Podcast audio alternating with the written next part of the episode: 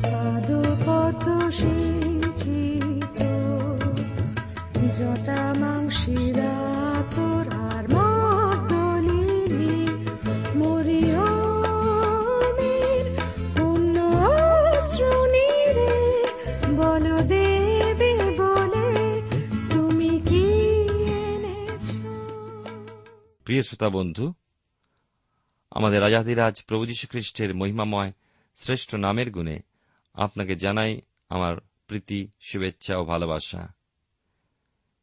ঈশ্বরের বিবিধ করুণায়, আশীর্বাদে অনুগ্রহে ধন্য আমরা, বিশ্বাসে ও প্রত্যাশায় এক মহান দিনের অভিমুখে আমরা এগিয়ে চলেছি। চলেছি নিজের শক্তিতে নয়, প্রভুর অনুগ্রহে। পবিত্র আত্মার বরদানে, বরদান আমাদের প্রস্তুতির জন্য, আমাদের দেহের পরিত্রাণের জন্য, পূর্ণ পরিত্রাণের জন্য প্রয়োজন। কিন্তু এই বরদানগুলো হতেও শ্রেষ্ঠ দান হল প্রেম। সেই শ্রেষ্ঠ দান প্রেম প্রাপ্তির জন্য যত্নবান হতে হবে। প্রেম বিনা সকলই অসম্পূর্ণ, প্রেমই নিত্যস্থায়ী, কেননা ঈশ্বর প্রেম। বিশ্বাসে ও প্রত্যাশায় এই জীবনে অর্থাৎ ইহজীবনে, সেই প্রেমসহ খ্রিস্টীয় জীবনযাপন আমাদের প্রয়োজন। আমাদের দেহের মুক্তি আসন্ন, সেই পরমানন্দের মুহূর্তটি প্রভুর আগমনকে প্রকাশ করে। খ্রিস্টের প্রেমসহ আমাদের ওই সমস্ত বরদানগুলোর ব্যবহার করা উচিত। তাহলে আজকের অধ্যয়নে আমরা বরদানগুলোর অনুশীলন লক্ষ্য করব। মণ্ডলীর ঐক্য রক্ষা ও ব্যক্তিগত আত্মিক জীবনকেও গেঁথে তুলতে এই আত্মিক বরদানগুলোর প্রয়োজন। মানবদেহের বিভিন্ন অঙ্গ প্রত্যঙ্গের ন্যায় মণ্ডলীতে বিভিন্ন সভ্য সভ্যাগণ কার্যরত থাকে। বিভিন্ন জনের বিভিন্ন সেবা, পবিত্র আত্মার দ্বারা খ্রিস্টের দেহরূপ মণ্ডলীতে আমরা সংযুক্ত, যার মস্তক হলেন খ্রিস্ট। সাধু পৌলের বাক্যে পাই, আমাদের প্রেমের জন্য যত্নবান হতে হবে। কিন্তু আত্মিক বরদানগুলো বা গুণগুলো প্রাপ্তির উদ্দেশ্যে চাই ইচ্ছুক আত্মা।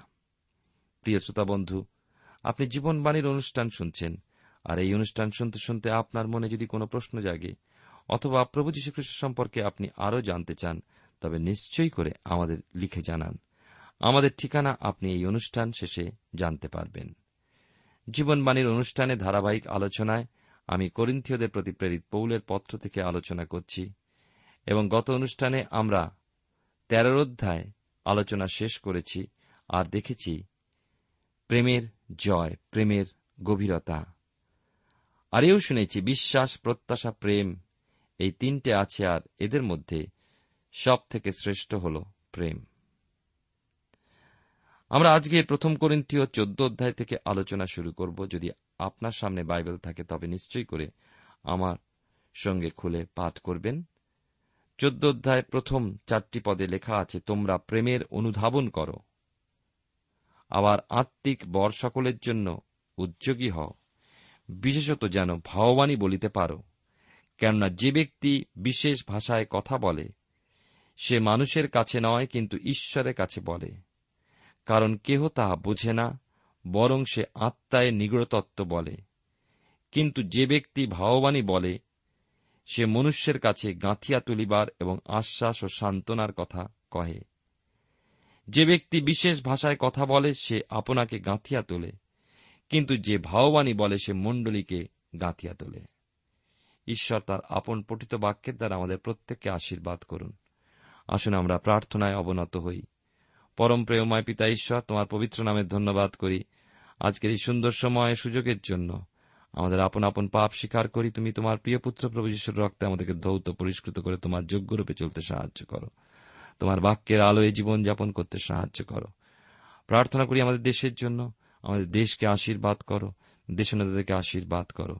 তোমার শান্তি দ্বারা এই দেশকে ঘিরে রাখো, নিরাপত্তা দ্বারা এই দেশকে তুমি সুরক্ষা করো। আমরা তোমায় ধন্যবাদ দিই। তোমার অপূর্ব প্রেম, যে প্রেমের গুণে আমরা তোমার বাক্য শুনতে পাচ্ছি, তুমি আমাদেরকে আশীর্বাদ করো। যিশুর নামে প্রার্থনা চাই। আমেন।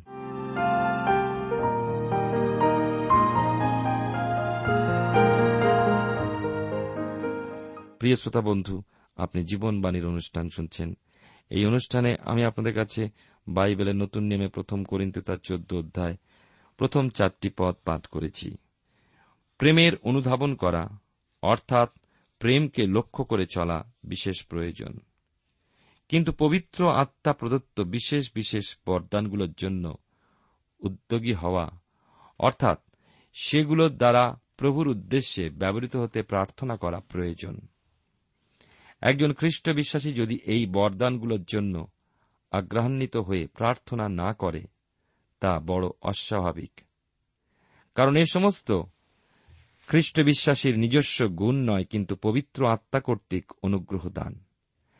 আর সেই অনুগ্রহদানের মাধ্যমে ওই বরদান প্রাপ্ত হয়ে ঈশ্বরের জন্য ব্যবহৃত হব, গেঁথে উঠব এবং গেঁথে তুলব। বিশেষভাবে ভাববাণী প্রকাশ করা, যে ক্ষেত্রে ঈশ্বরের বাক্য সরল, সহজভাবে প্রকাশ করা প্রয়োজন। ভাববাণী মানে এমন নয় আমরা মনে করি যে আগামী দিনে কি ঘটবে তা আমি জানি। ভাববাণী অর্থে এখানে ঈশ্বরের বাক্য যা আমাদেরকে প্রকাশ করেন। আগামী দিনে যে ঘটনা অর্থাৎ ঈশ্বরের মহা বিচার নেমে আসছে। তিনি আবার আসছেন। তিনি আমরা যেখানে আছি, এখানে থাকব না। আমরা যেখানে আছি, সেইখান থেকে তিনি তার কাছে নিয়ে যাবেন। তাহলে স্পষ্টতই বুঝতে পারি, সাধু পৌল, আত্মার বরদান ও আত্মার ফলের মধ্যে পার্থক্য দেখিয়ে বুঝিয়ে দিয়েছেন। আত্মার ফল হল প্রেম, আনন্দ, শান্তি, ইত্যাদি ইত্যাদি। যেগুলো আত্মার বরদানগুলো অপেক্ষা আরও অধিক কিন্তু গুরুত্বপূর্ণ, কেননা ফল দেখে লোকেরা গাছ চেনে তেমনি আত্মার ফল দেখে লোকেরা আমাদেরকে চিনবে যে আমরা পবিত্র আত্মা দ্বারা চালিত। একমাত্র ঈশ্বরের আত্মাই আমাদের জীবনে আত্মার ফল উৎপাদনে সক্ষম। সাধু পৌল পরভাষা প্রচলিত ধারায় তৃপ্ত হয়ে না থেকে ভাববাণীর বিষয়েও উদ্যোগী হয়ে উঠতে পরামর্শ দিয়েছেন। বিশেষ ভাষার বরদান ব্যবহারে মানুষ সেই ভাষা বোঝে না, কেননা ওই ব্যক্তি ঈশ্বরের কাছে সেই ভাষায় কথা বলে। এই অধ্যায়ে, অর্থাৎ প্রথম করিন্থীয় তার চোদ্দ অধ্যায় তিনটি বর সম্পর্কে সাধু পৌল উল্লেখ করেছেন, ভাববাণী বিশেষ বিশেষ ভাষা ও তার অর্থ। এই তিনটে অধ্যায় ব্যতিরেক শাস্ত্রে অল্প স্থানে পরভাষার বিষয়ে বলা হয়েছে। মার্ক লিখিত সুসমাচার ষোলো অধ্যায় সতেরো পদ, প্রেরিত তার দুই ও প্রেরিত দশের অধ্যায়। আবার প্রেরিত উনিশের অধ্যায়। কর্নেলীয় ও তার লোকেরা বিভিন্ন ভাষায় কথা বলেছিলেন। সাধু পৌল ইফিসে সুসমাচার প্রচার করার পর জোহনের শিষ্যগণ বিভিন্ন ভাষায় কথা বলেছিলেন। তাহলে দেখা যায়, এই ভাষা অনুগ্রহের যুগে ব্যবহৃত হয়ে চলেছে। ইসরায়েল জাতির কাছে যখন সুসমাচার পঞ্চসপ্তমীর দিন গিয়ে পৌঁছাল, তখন বিভিন্ন ভাষা ব্যবহৃত হল। কর্নেলিয়ের গৃহে পরজাতীয়দের কাছে সেই পরভাষা ব্যবহৃত হয়েছিল। কখন? যখন পরজাতীয়ের মাঝে সুসমাচার পৌঁছাল। আমরা দেখি, এই বিশেষ ভাষারূপ আত্মার বরদান বিষয় আবার ইফিসে আমরা ব্যবহৃত হতে দেখি, যখন সুসমাচার পৃথিবীর সমস্ত অংশে ব্যাপ্ত হতে লাগল। এই হল তিনটি ক্ষেত্র। তাই সাধু পোল বলছেন, বিশেষ বিশেষ ভাষায় বরদানের যে কথা বলা হয়, তা ঈশ্বরের কাছে বলা হয়, সেই জন্য তা মানুষ বোঝে না। আর তাই যখন হয়, তখন পবিত্র আত্মার ভাষায় কথা বলেও, সেই কথা গুপ্ত থাকে মানুষের কাছে, তখন ভাববাণীরও প্রয়োজন, যার দ্বারা ঈশ্বরের শুভবার্তার প্রচার করে, অপর মানুষকে প্রভুর জ্ঞানে বৃদ্ধি লাভ করতে সাহায্য করা হয়। অপর মানুষ লাভ করে উৎসাহ ও নির্ভরতা। অতএব, সাধু পৌলের প্রকাশ দ্বারা আমাদের বোধগম্য হয়। যে বিশেষ বিশেষ ভাষায় কথার দ্বারা শুধুমাত্র নিজেকে গেঁথে তোলা যায়। কিন্তু ভাববাণী দ্বারা ঈশ্বরের বার্তায় অপর মানুষ ও সমস্ত মণ্ডলীকেও পবিত্রতা, সুচিতা ও ঐশ্বরিক আনন্দে বৃদ্ধি লাভে সাহায্য করা হয়। সদুপৌল এখানে ভাববাণীর উপরে অধিক গুরুত্ব প্রদান করেছেন। তিনি শুধু বিশেষ বিশেষ ভাষার বরদানে তৃপ্ত হয়ে থাকতে বারণ করেছেন। এবং তিনি কি বলছেন? এর দ্বারা শুধু নিজেকে গেঁথে তোলায় সন্তুষ্ট না থেকে অপর মানুষকেও, মণ্ডলীকেও গেঁথে তোলার জন্য ভাববাণীর বরদান প্রাপ্ত হতে উদ্যোগী হয়ে উঠতে।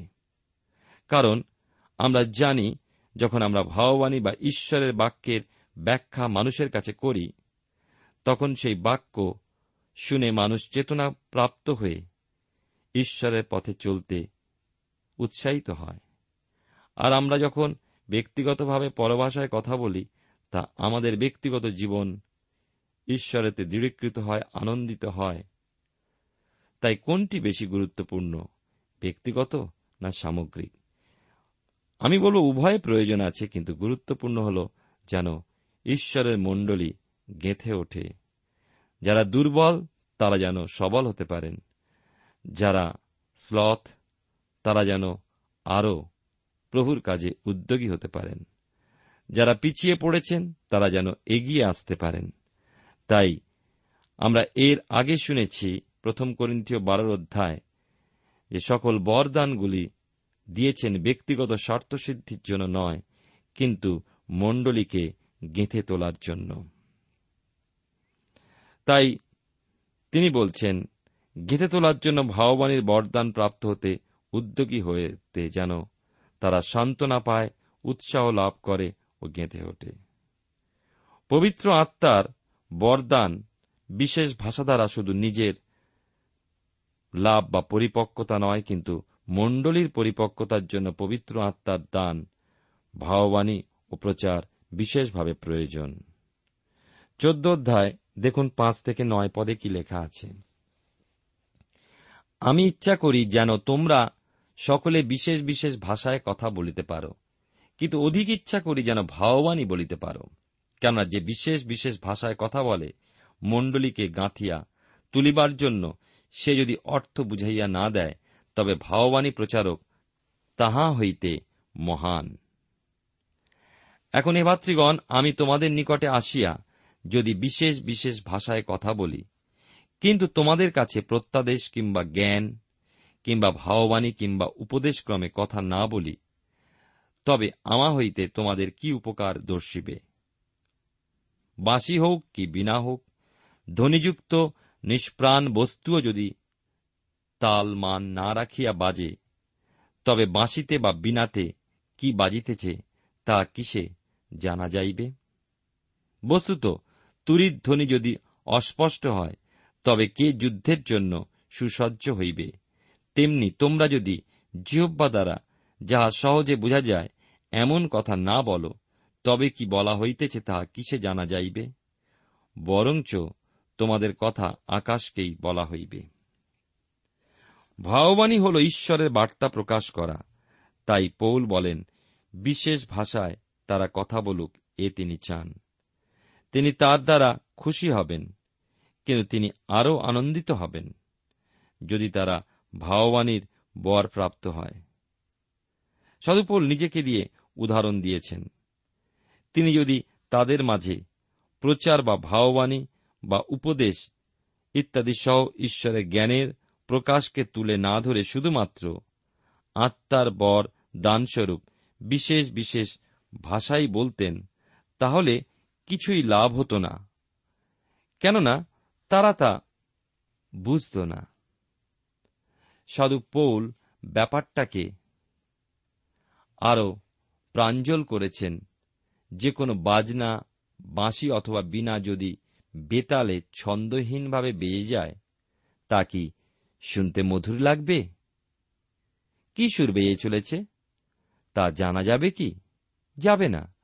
তেমনি যুদ্ধের তুরি যদি স্পষ্ট না বাজে, স্পষ্টভাবে শোনা হবে না, আর যুদ্ধের জন্য সৈন্যরা প্রস্তুত হতে পারবে না। যুদ্ধের আহ্বান তারা বুঝবে না। আবার তেমনি দেখি, আপনি কোন মানুষের সঙ্গে কথাবার্তার সময় যদি তার অর্থ সেই ব্যক্তির বোধগম্য না হয়, তবে এমন কথায় লাভ কি? আপনি কি শূন্যে আপনার কথা বলে চলেছেন? হ্যাঁ ঠিক তাই।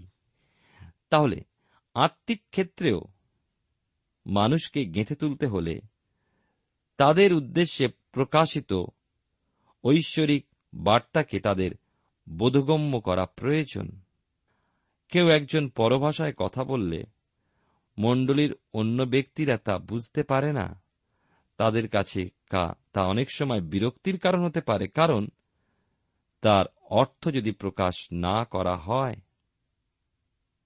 আর সেই জন্য চাই অর্থকারক, অর্থাৎ সেই যে পরভাষা বলা হল তার অর্থ বলে দেওয়া। অর্থ করে না দিলে শ্রোতারা বুঝবে কীভাবে? তাই প্রয়োজন সুস্পষ্টভাবে প্রভুর বার্তা প্রচার। সেই কারণে অর্থ করা এবং সুসমাচার প্রচার করা অতীব গুরুত্বপূর্ণ। আমরা জীবনবাণীর অনুষ্ঠানে বাইবেলের নতুন নিয়মে প্রথম করিন্তীয় তার চোদ্দ অধ্যায় থেকে আলোচনা করছি। এখন দশ থেকে চোদ্দ পদ পর্যন্ত পাঠ করব। লেখা আছে এখানে, হয়তো জগতে এত প্রকার রব আছে, আর রববিহীন কিছুই নাই। ভালো আমি যদি রব বিশেষের অর্থ না জানি, তবে যেজন বলে, তাহার পক্ষে আমি বর্বর হইব, এবং আমার পক্ষে সেই বক্তা বর্বর। অতএব তোমরা যখন বিবিধ আত্মিক বরের জন্য উদ্যোগী, তখন চেষ্টা করো যেন মণ্ডলীকে গাঁথিয়া তুলিবার জন্য উপচয় প্রাপ্ত হও। তেরো পদে লেখা আছে, এই জন্য যে ব্যক্তি বিশেষ ভাষায় কথা বলে, সে প্রার্থনা করুক যেন অর্থ বুঝাইয়া দিতে পারে, কেননা যদি আমি বিশেষ ভাষায় প্রার্থনা করি, তবে আমার আত্মা প্রার্থনা করে, কিন্তু আমার বুদ্ধি ফলহীন থাকে। পৃথিবীতে বহু ভাষা রয়েছে, কিন্তু আপনি যার সঙ্গে কথা বলবেন, সেই ভাষা তাকে বুঝতে হয় বা তার ভাষা আপনাকে বুঝতে হবে। তাহলে মণ্ডলী ক্ষেত্র তদ্রূপ। দেখুন, যিনি ঈশ্বরের বার্তা প্রচার বা প্রকাশ করছেন তা মণ্ডলীর বোধগম্য হওয়ার উদ্দেশ্যে। প্রচারকারীর মধ্যে মণ্ডলীর বোধগম্য ভাষায় তর্জমা বা অর্থ করা প্রয়োজন। আর যদি তা না সম্ভব হয় প্রচারকের মাধ্যমে, তাহলে মণ্ডলীর মধ্যে অর্থকারকের অবশ্যই প্রয়োজন। যেন প্রচারকের বা ভাববাণী প্রকাশকের বার্তার তর্জমা হয়। তর্জমা বিনা প্রচার বা প্রকাশ ফলহীন হয় তাই বিশেষ ভাষা যে শক্তি বরদান স্বরূপ পায়, তার অর্থ করার অভিষেক প্রাপ্তির জন্য প্রার্থনা প্রয়োজন। তেমনি প্রার্থনার ক্ষেত্রেও মণ্ডলীর বা মানুষের বোধগম্য হওয়ার জন্য তাদের বৌদ্ধ ভাষায় বা বুঝতে পারে এমন ভাষায় প্রার্থনা করা প্রয়োজন। তাহলে প্রশ্ন হল, আমাদের করণীয় কি? দেখুন, সাধু পৌল কি বলছেন? প্রথম করিন্থীয় তার চোদ্দ অধ্যায় পনেরো থেকে উনিশ পদে। তিনি বলছেন, তবে দাঁড়াইল কি? আমি আত্মাতে প্রার্থনা করিব, বুদ্ধিতেও প্রার্থনা করিব, আত্মাতে গান করিব, বুদ্ধিতেও গান করিব। নতুবা যদি তুমি আত্মাতে ধন্যবাদ করো তবে যে ব্যক্তি সামান্য শ্রোতা স্থান পূর্ণ করে, সে কেমন করিয়া তোমার ধন্যবাদে আমেন বলিবে? তুমি কি বলিতেছ তাহা তো সে জানে না, কারণ তুমি সুন্দর রূপে ধন্যবাদ দিতেছ বটে, কিন্তু সেই ব্যক্তিকে গাঁথিয়া তোলা হয় না। আমরা দেখছি আঠেরো পদে, ঈশ্বরের ধন্যবাদ করিতেছি, তোমাদের সকলের অপেক্ষা আমি অধিক ভাষায় কথা বলিয়া থাকি, কিন্তু মণ্ডলীর মধ্যে বিশেষ ভাষায় দশ সহস্র কথা অপেক্ষা, বরং বুদ্ধি দ্বারা পাঁচটি কথা কইতে চাই, যেন অন্য লোকদিগকেও শিক্ষা দিতে পারি। আমরা যারা পরভাষা ও পবিত্র আত্মার বরদানস্বরূপ বিশেষ ভাষায় ঈশ্বরের ধন্যবাদ ও প্রার্থনা করে থাকি, তা মণ্ডলস্থ কেউ বুঝে উঠতে পারে না। তাহলে আমরা যখন প্রার্থনা করি, নিজে কিছু না বুঝেই বিশেষ ভাষায় তা করে থাকি। কিন্তু সেই বিশেষ ভাষা যা আমার এবং মণ্ডলিস্থ মানুষগুলিরও অজানা। সেই ভাষায় প্রার্থনার কি কোনো মূল্য আছে? কারণ তারা তো বোঝে না। তাহলে দেখা যায়, এখানে প্রার্থনাকারীর আত্মা প্রার্থনারত কিন্তু বুদ্ধিবিহীন, বুদ্ধি কাজ করে না। আবার মণ্ডলিস্থ কেহ প্রার্থনা ও ধন্যবাদকারীর সঙ্গে সম্মিলিতভাবে প্রার্থনা ধন্যবাদে যোগদান করতে পারে না। তবে এমন প্রার্থনা ধন্যবাদের উপকারিতাই বা কি? সাধু পৌল নিজের সাক্ষ্য তুলে যথোচিত বিষয়টা শিক্ষা দিয়েছেন। কোন বিষয় আমরা আগ্রহী হব? কি বিষয় আমরা প্রার্থনা করব? ঈশ্বর হতে কীভাবে বর ও আশিস অভিষেক প্রার্থনা চাইব?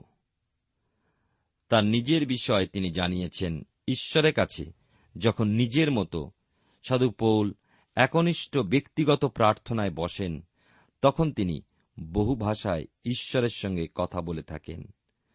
ওই বিশেষ ভাষার বরদানকে নিজের মতোই তিনি ব্যবহার করেন। কিন্তু যখন সকলের মাঝে সমবেত উপাসনায় তিনি যোগ দিতেন, তখন সেই প্রাপ্ত বরদান স্বরূপ বিশেষ বিশেষ বিভিন্ন প্রকার ভাষা ব্যবহার না করে মণ্ডলী বা শ্রোতাদের বোধগম্য মাত্র পাঁচটি কথাই তিনি বলতে ইচ্ছুক। অর্থাৎ অনেক বলে যদি কোনোটাই বুঝল না, তাহলে লাভ কি? প্রিয় শ্রোতা বন্ধু, প্রিয় ভাই বোন, আসুন ঈশ্বরের বাক্যের আলোয় নিজেদের জীবনকে পরীক্ষা করে দেখি এবং ঈশ্বরের বাক্যের অনুগ্রহে আমরা যেন তার শ্রেষ্ঠ বরদানগুলি লাভ করি, যার মধ্যে দিয়ে শুধু নিজে নয়, কিন্তু মণ্ডলীকে গেঁথে তুলতে পারি। এ বিষয়ে আমরা আগামী অনুষ্ঠানে আবার শুনব। ঈশ্বর আপনার জীবনে মঙ্গল করুন, আসুন প্রার্থনায় অবনত হই। প্রেমায় পিতা ঈশ্বর, তোমার পবিত্র নামে ধন্যবাদ করি, তোমার সকল দয়া অনুগ্রহ করুণার জন্য। তোমায় ধন্যবাদ দিয়ে তুমি আমাদেরকে গভীর বিষয় সকল জানাচ্ছ, যেন আমাদের মধ্যে থেকে যে সমস্ত ভুল ধারণা তা দূর হয়ে যায়। তোমার বাক্যের গভীরে যেতে তুমি আমাদেরকে সাহায্য করো এবং তোমার বাক্যের বাধ্য হয়ে চলতে সাহায্য করো। সকল ধন্যবাদ, গৌরব, মহিমা তোমারই হোক। ত্রাণকতা যিশুর নামে প্রার্থনা চাই। আমেন। তুমি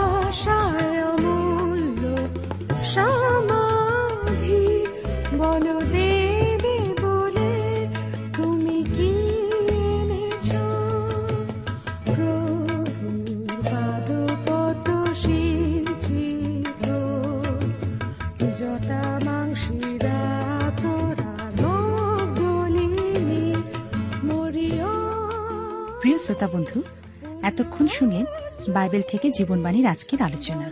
আমাদের অনুষ্ঠান কেমন লাগল?